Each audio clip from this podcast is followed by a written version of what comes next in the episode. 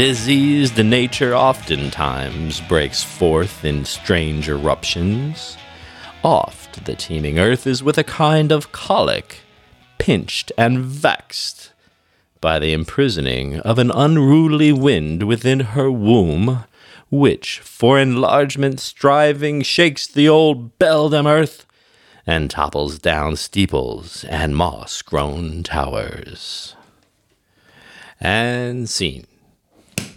That's it. I am certain that I am now in line somewhere to play the pot of Hotspur. The part, play the pot. I I knew exactly what I wanted to say, and uh, then I blew it. Uh, but in the spirit of uh, giving you the natural uh, whatever comes from my brain to my mouth, what I meant to say was to play the part of Hotspur in uh, Shakespeare's. Which one is that? Henry the I think it's Henry the Fourth. He did a lot of Henrys, so it's understandable that uh, it's, it's, hard to keep keep them straight. But I believe that was uh, Hotspur the Knight, who uh, was he was in a conversation with somebody, and and so in case you're wondering what in the hell was he talking about, if you go back. If you listen closely, and I know you want to hear me do the whole thing again, so you might as well just rewind and listen to it again. But uh, if you were to do such a thing, uh, it's it, so it, it's kind of a like like a lot of Shakespeare. When people get real creative with what they're saying, oftentimes they it's hard to tell exactly. Like sometimes they mean two things at the same time, and in this case, uh, he's using a metaphor of of what what, what sounds like probably like describing an earthquake.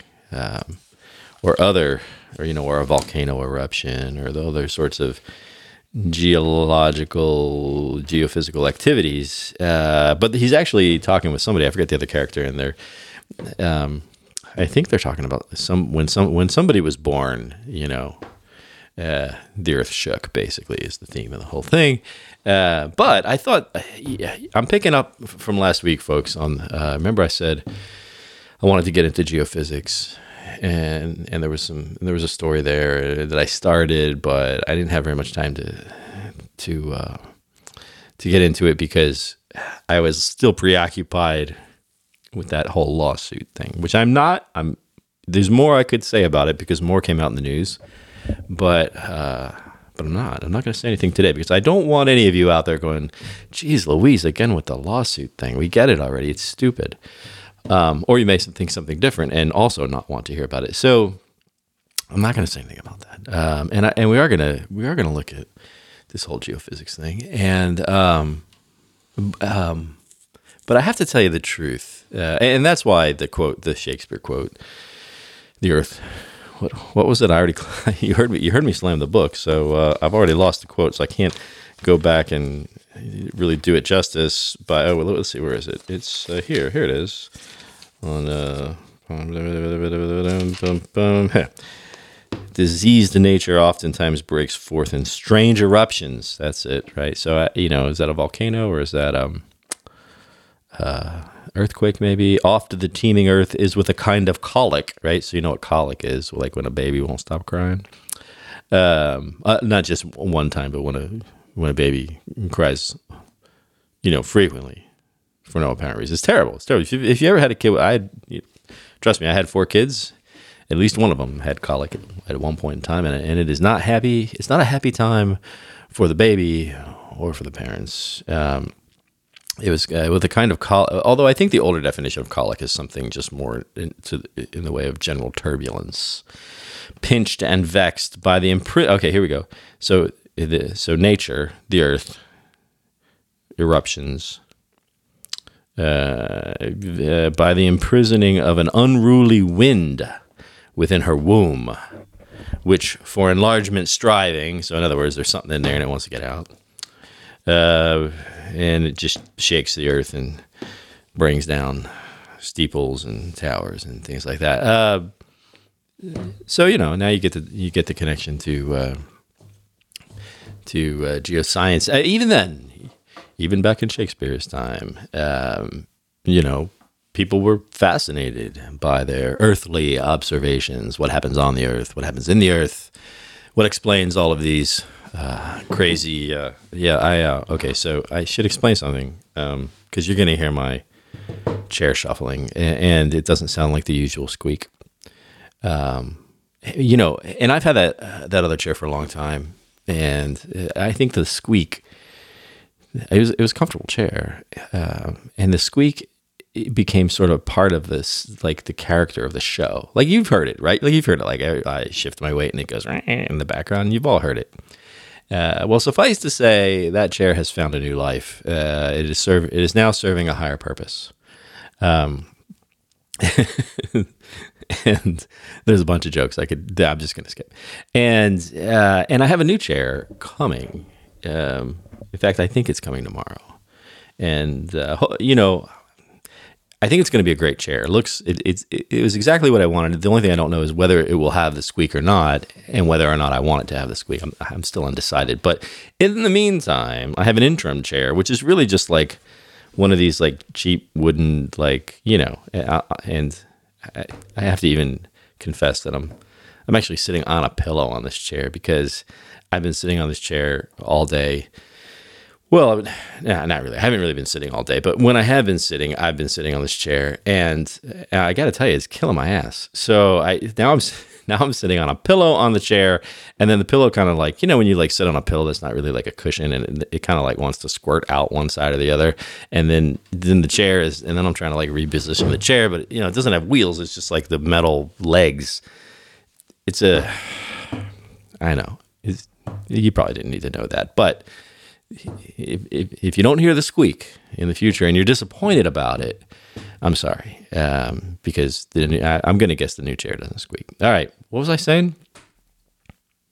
Uh, oh, people were fascinated with these uh, geological. I mean, they didn't they didn't call it geological back then, but these earthly observations, and uh, yeah, that's that's why I, that's why I picked the quote. Now we fast forward to. Um, to uh, more modern times.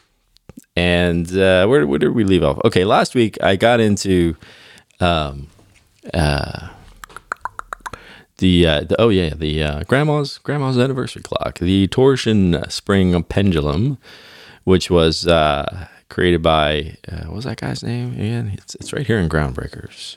It's here in Groundbreakers. Um, anyway, it doesn't matter. The guy, you know, the guy he was from he was Hungarian, I think, right? He was Hungarian, and he created this thing, and it took a while for it to get over to the U.S., over to North America, to be used in uh, exploration because there there was this war that happened.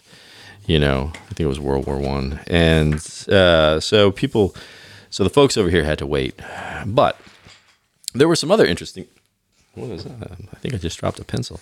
There were some other interesting things that happened here uh, in in this same time in the way of uh, geophysical. Like geophysics was brand. I mean, geology was still fairly new at the time, and um, much less geophys- geoph- much less geophysics. Now, this brings me to to to something. As I was as I was considering all this, I thought uh, maybe maybe before we get into that, I should let's let's let's hit on what is the difference between geology and geophysics, um, because you know they both happen in a, in the oil and gas world. They both happen in a similar space. Um, many times by the same people. You know, a lot a lot of these folks are are both you know have uh, have expertise in both disciplines, but nonetheless they are different fields of study. And so, not to worry, uh, I have done my homework and I'm here uh, in the event that uh, that some of you aren't clear on the difference, I'm here to enlighten you. Now, the first place I'm going to go is uh, my my very own, very own copy of Webster's New World College Dictionary. Um, this isn't. It's not like this is my favorite dictionary. It just happens to be the one I have on my shelf, and, uh, and it's fairly old. It's fair now. Oh, for those of you who aren't clear about this, yeah, I'm talking about actual like diction. Uh, here, that wasn't a very good thump. There we go. That's a good. That's a good thump. Good.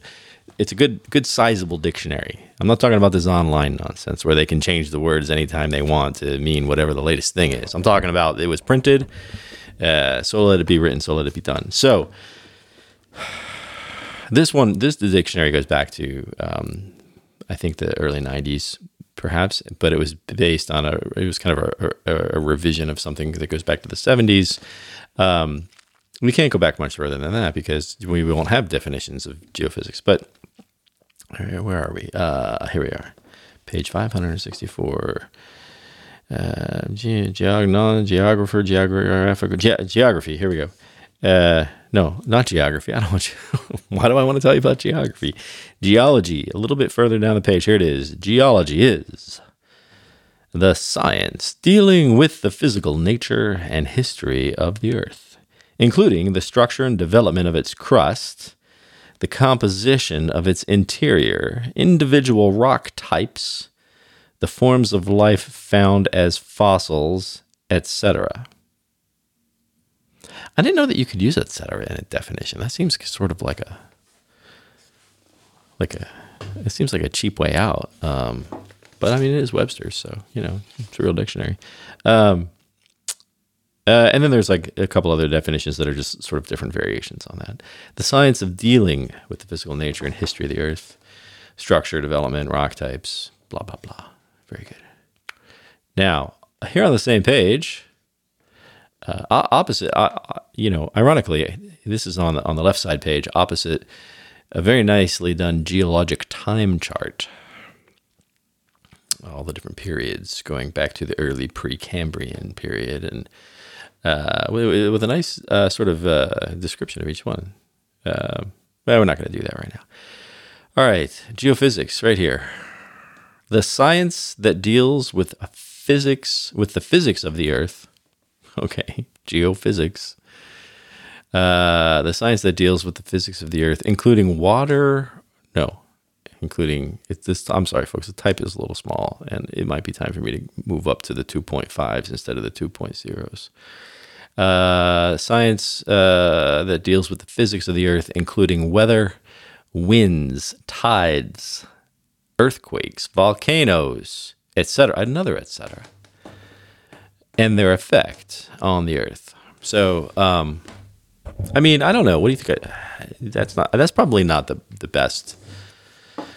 I mean, that is a very general definition, a broad definition of geophysics. Uh, so I'm not sure if you got a good, you know, geology is about the actual structure of the Earth and the things on it and in it, and geophysics is about um, the physics of the of the Earth.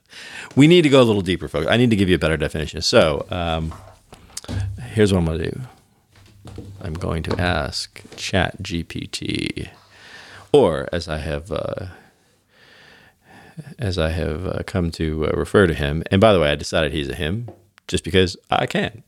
And uh, Chat GPT, I now refer to him as Mr. Chat Gypt. And Mr. Chat Gypt, let's see here. What's the difference between geology and geophysics. All right, here we go. Wow, whoa, whoa, this is a lot. I think I think Mr. ChatGip just completed my homework assignment for me. I'll turn this in. Thank you. Um, geology and geophysics are related fields within the earth sciences, but they focus on different aspects of the earth's structure, composition, and processes. Here are the main differences between the two disciplines. That's pretty well written, I gotta say. Um, geology. Okay, so whoa, so there's like a definition. Oh, this is interesting. So Mr. ChatGipt for each one gives me the definition, the focus, the methods, and the applications. Um, so geology is the scientific study of the earth, including its materials, structure, processes, and history. Um, that's just the first sentence in the in the definition. I'm trying to I'm trying to speed this up, folks. Geophysics is the study of the Earth using quantitative physical methods, including principles from physics and mathematics. Geophysicists study the Earth's physical properties, such as its magnetic and gravitational fields. Ah, yes, here we go. Now we're getting we're getting closer to home. Seismic waves and electrical and electromagnetic properties and thermal characteristics. So you're getting the picture now, right? Uh, some of, I know I know a lot of you are like, yeah, like duh, could you move on? But you know, maybe not everybody is familiar with the, def- the the difference between the two, and maybe some of us have always wondered what is what is the difference? So now you you know a little bit. Um, uh, let's see. Geologists work in the field collecting rock samples. Remember our uh, our first geologist friend? What was his name? Um, what's that guy? The uh, James Hutton from Edinburgh. He was the head clagged to the arse that will hunt stones, uh, if you remember the episode. Uh, I think that was the Weird Science episode because Mr. Hutton, James Hutton, wrote uh, something called The Theory of the Earth. Uh, but apparently his ideas were a little too far out there for people at the time to get their heads around. So, um, hence the Weird Science episode. Uh, and also, uh, oh no, so what do I? Yeah, the uh, the lack of focus is a little bit uh, more than usual today, folks. Uh, what did I say over here? Blah, blah, blah, blah. Geologists work in the field collecting rock samples. That's right. Back to the Mr. Chat definition, mapping ge- geological. So that was the thing. James Hutton was went traveled around on a horse collecting rocks. One of the you know potentially the first geologist. Uh, and they map formations and they interpret the Earth's history uh, based on the rock record. And uh, of course, that's used in various fields, you know, petroleum, mining, blah, blah, blah. Uh, the geophysicists use uh, a variety of techniques, including seismology. That's when you have your seism read. Sorry. I, know. The st- seismology is the study of earthquakes and seismic waves. Um, uh, gravity, magnetic, electrical. Okay, so you're getting the you're getting the idea here. You get, you, and if you don't, it doesn't matter. I'm moving on. Now, that's the difference. Um, but this brings me to a question. Well, let's see. I'm going to finish telling you. I'm going to finish telling you a little bit about the the the, uh, the geophysics story, the early geophysics story, and then I'm going to come back to this Mr. Chat Gypped thing because because that got me thinking. How am I for time? Eh, halfway through. All right. Um, the first geophysical methods, according to our friends who wrote a Groundbreakers, uh, Mark Mau and Henry Edmundson. Uh, let's see here. The first geophysical methods. Uh, the first was magnetics. Magnetics was the first technique. So this is, I think, even before, even before uh, Mister whatever his name was came up with his torsion pendulum spring. Magnetics was the first technique, and it was based on this idea that um, some rocks, uh, you know, mostly the ones that have iron in them, uh, they they obviously have a high natural magnetism. And uh, let's see, how do they explain this here? Oh, yeah. This causes minute local effects on the intensity and direction of the Earth's magnetic field at the surface. Um, these effects can be measured, and the resulting map of magnetic anomalies can be related to structure below the surface. Okay, so uh, you know we know that the Earth has a magnetic field. The point is, it's not the same. Like it's it's not perfectly uniform, uh, and it varies depending on uh, you know what's between you. Well, if you're if you're the me- the person person measuring the magnetic field, so you're the point of observation uh, and the uh, the the strength uh, and direction of the magnetic field will vary depending on where what's between you, the point of observation, and the and you know wherever the it's it's emanating from. So uh, they could. So they so they figured out well we can we can come up with some ways to measure those variations those anomalies and that will tell us something about what is under the uh, what is under the ground. Uh, let's see here. In the early 1920s, early 1920s, so 100 years ago, that is when prospectors began using a simple magnetometer. Uh, and by the way, that is how you say it. I know last week, uh, I just came up last week, and I, I thought, is that is that how you is that how you say it? Because it sounds kind of funny to me. Magneto. I just like saying it. Magnetometer. Um, it is how you say it. There's not any other way to say it. And um, uh, and in fact, you know, and then I started thinking about, it, yeah, of course, we got. There's all kinds of things now that you can buy. There's there are a variety of applications for many different types of magnetometers these days. Uh, one such application is a compass, which we are all familiar with, at least. Uh, you know, we used to be before they started building them into our uh, phones and cars and and whatnot. Uh, but you know what I'm talking about the, the, little round case with the needle in it, and uh, you know, points north, got a magnet, points north. Those of you hikers, the hikers out there, probably uh, are still still. You probably got one in your pocket right now. Um, so that is a really simple magnetometer, uh, and um, and if you if you were to go shopping for magnetometers right now, you'd find all sorts of different things. You know, things for aviation and things for other other uses, and they have and they come with different. Uh, you know different capabilities in terms of what they measure and how they measure it and, and all of that but the but the but the common uh, the, the basic idea is that you're measuring some, you know, at least a couple of different properties relative to the Earth's magnetic field. And uh, in this particular case, uh, in the 1920s, they were using one that was invented by these Swedish guys in 1870.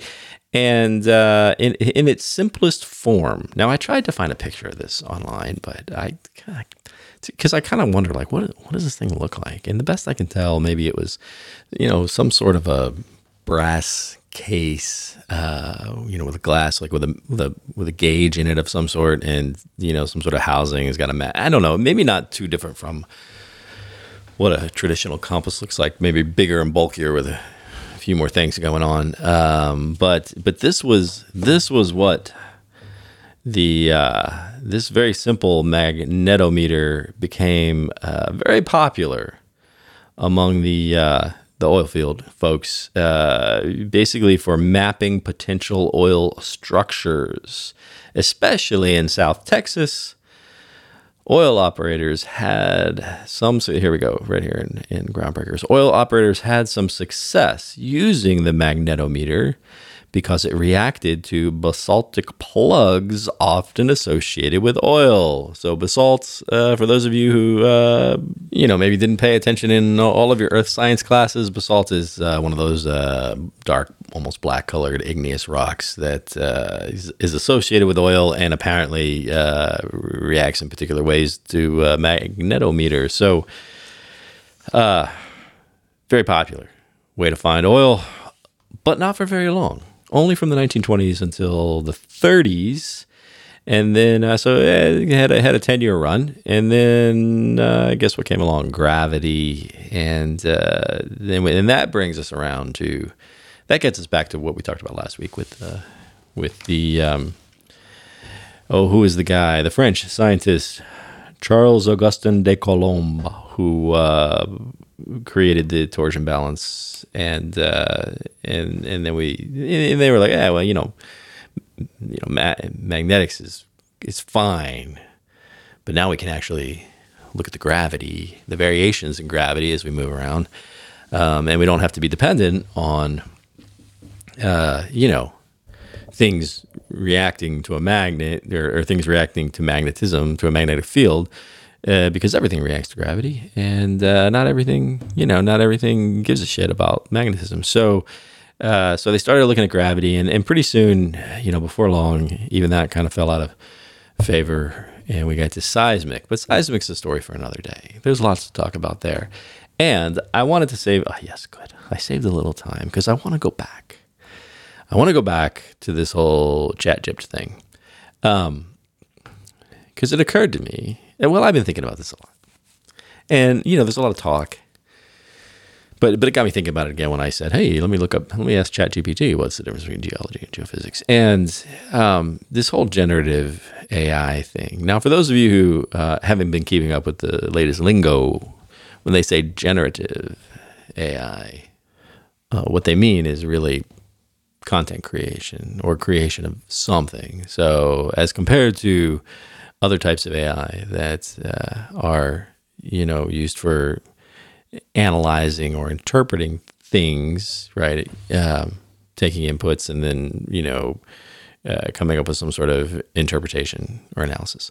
Uh, generative AI is uh, is capable of generating some sort of you know text, images, media, something. Uh, so think of uh, Chat GPT, or which is really a form of chatbot. Uh, think of the deep fakes that you've been you've been hearing about, uh, probably or seeing in movies. If you saw Indiana Jones, that was an amazing one. And I know they didn't; it wasn't perfect. You know, they didn't get the eyes right all the time, and you could still kind of tell. But, but damn, it was it was pretty good. It's pretty good. Now it took three years and hundred people, but but it was good. So generative AI, uh, and and this is the point, right? Is as we get into these various um, kind of freaky futuristic capabilities, at what point? Um, what, at what point do they help or hurt us? And so there's lots of there's lots of controversy about this. There's lots of discussions and podcasts and whatnot that you can listen to, and um, and I don't want to and I want to try to stay to the theme of uh, of the show being oil field ingenuity, and and and this is what it got me thinking about was. Um, if we start to introduce things, and I'm just talking about this industry right now, I know there's a lot to talk about. I'm just talking about this industry where we have a hundred and something years of people solving, smart people solving hard problems. Uh, they did the work, they figured things out. If we start introducing too many shortcuts, too many ways to get there without doing the work, is that uh, is that good or bad? for the future of innovation. Now, I know it, it, may be good, it may be more expedient to get what we need at the moment, but if, you know, part of the, uh, part of the, I guess the, the, the arc of innovation is people continue to rise to the next challenge and use the the experience and the knowledge that they have from previous efforts and they apply that to the next one. Now you could argue, you could say, well, all we're doing if we if we use something like uh, like Chat GPT, it's just um, it's no different from you know doing some work that's based on somebody's previous work. We do that in science and engineering all the time, right? We take what the people before us have done and we and we we use that. We don't always go back to the very beginning. We we use the work of the people that came before us. And you could say that something like uh, like this type of generative AI is really nothing more than that, but which is true if you're just thinking about it in terms of kind of the workflow and the progress of one you know thing to the next but what does it have? And this is what I'm wondering about. I don't. I don't have. I mean, I'm, I'm not making a case for this necessarily. I'm just. I'm just pondering.